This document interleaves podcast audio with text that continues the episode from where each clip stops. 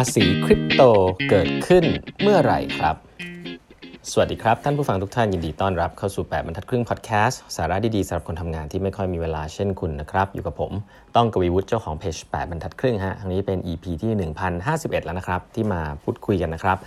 ก่อนอื่นนะฮะวันพรุ่งนี้นะครับผมจะมีสัมภาษณ์พิเศษนะครับจริงๆก็เป็นพี่สาวเพื่อนร่วมงานของผมเองนะครับพี่ตุ๋ยนะฮะพี่ตุ๋ยจิตตินันนะครับพี่ตุ๋ยเป็น CEO ของบริษัท Token X นะฮะ IC ICO Portal นะฮะหนึ่งเดียวของ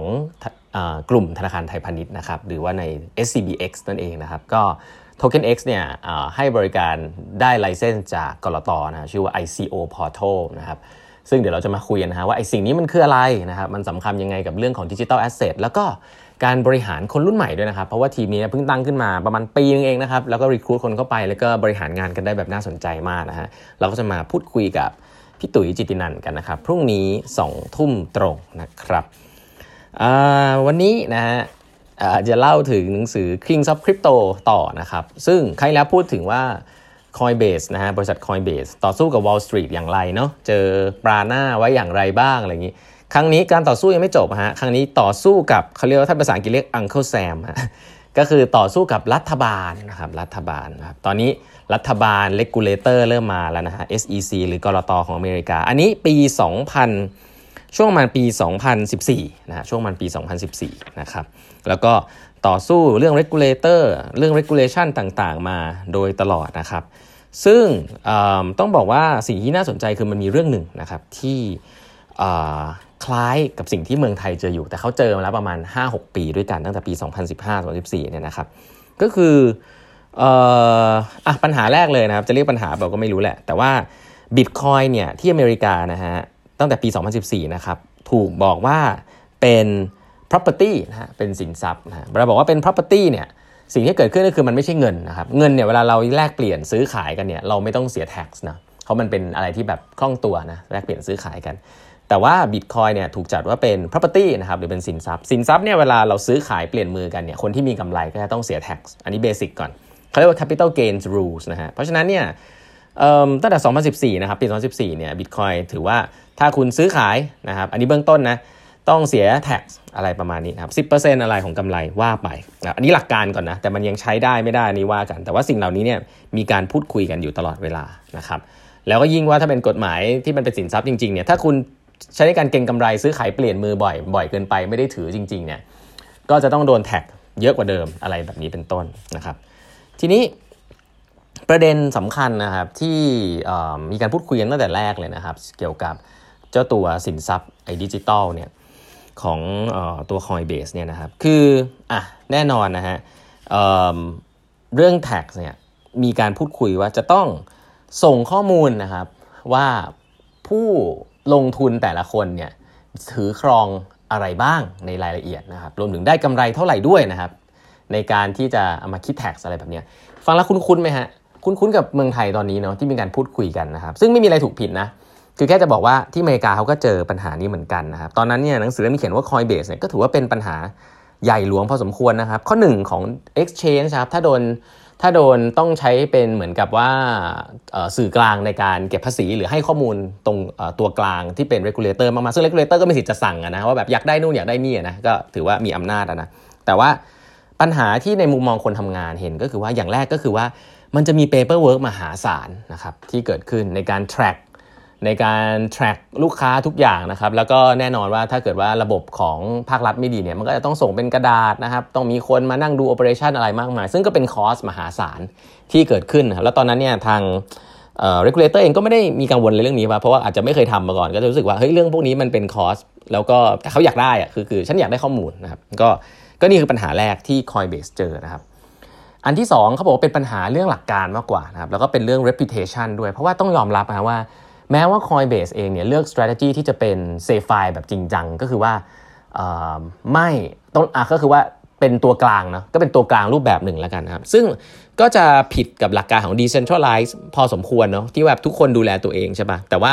แน่นอนแหละในโลกของกลุ่มคนหมู่มากเนี่ยมันก็มีคนที่อยากจะให้มีตัวกลางนะครับ Coinbase ก็เลือกที่เป็นตัวกลางนั้น แล้วก็ทำงานร่วมกับภาครัฐนะครับ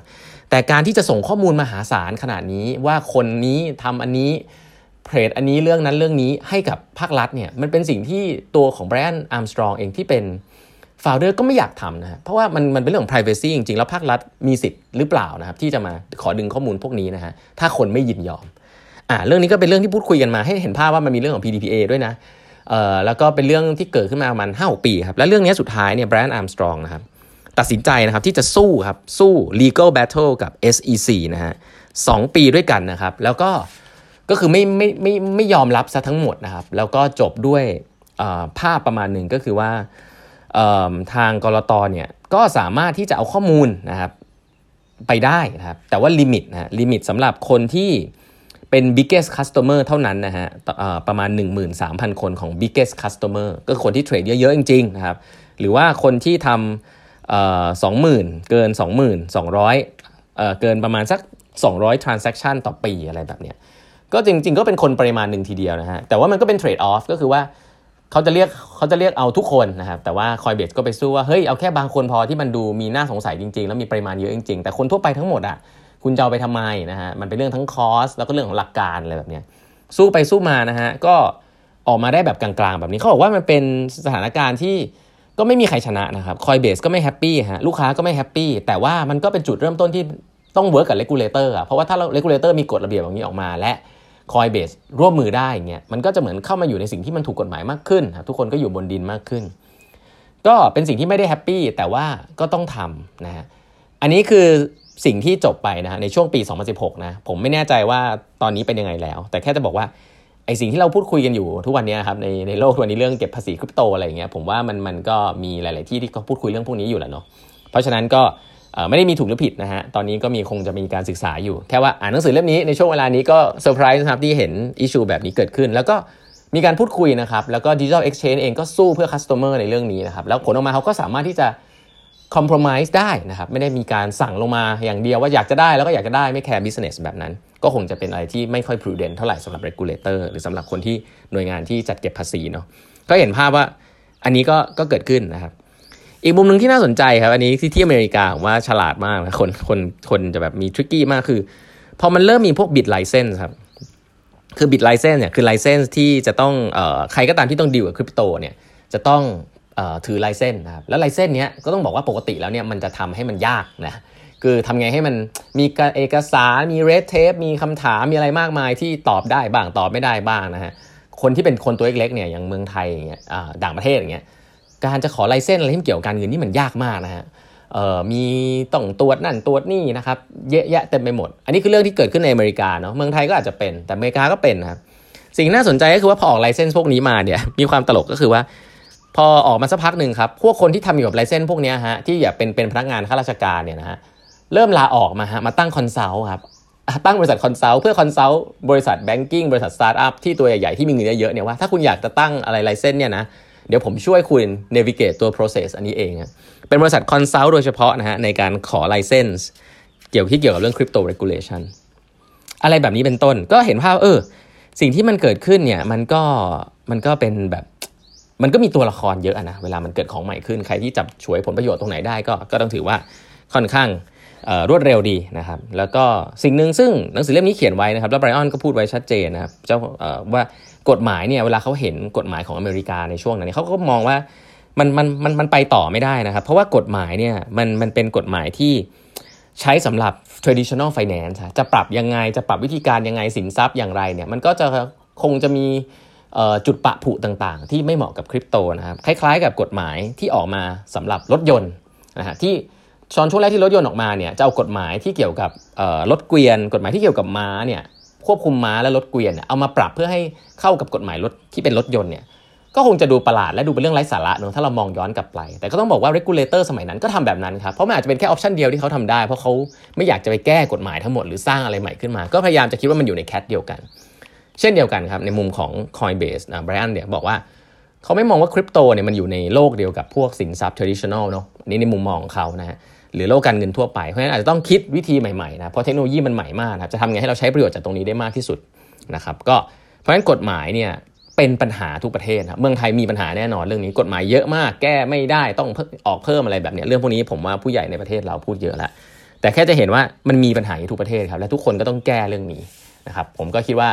แน่นอนแหละ innovation มันไปอะแต่มันต้องมี regulation มีกฎหมายวิ่งตามไป เพื่อดูแลด้วยแหละนะก็ลองดูกันว่าเราจะเวิร์กกันอย่างไรได้บ้างนะครับ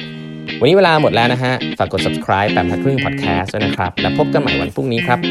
สวัสดีครับ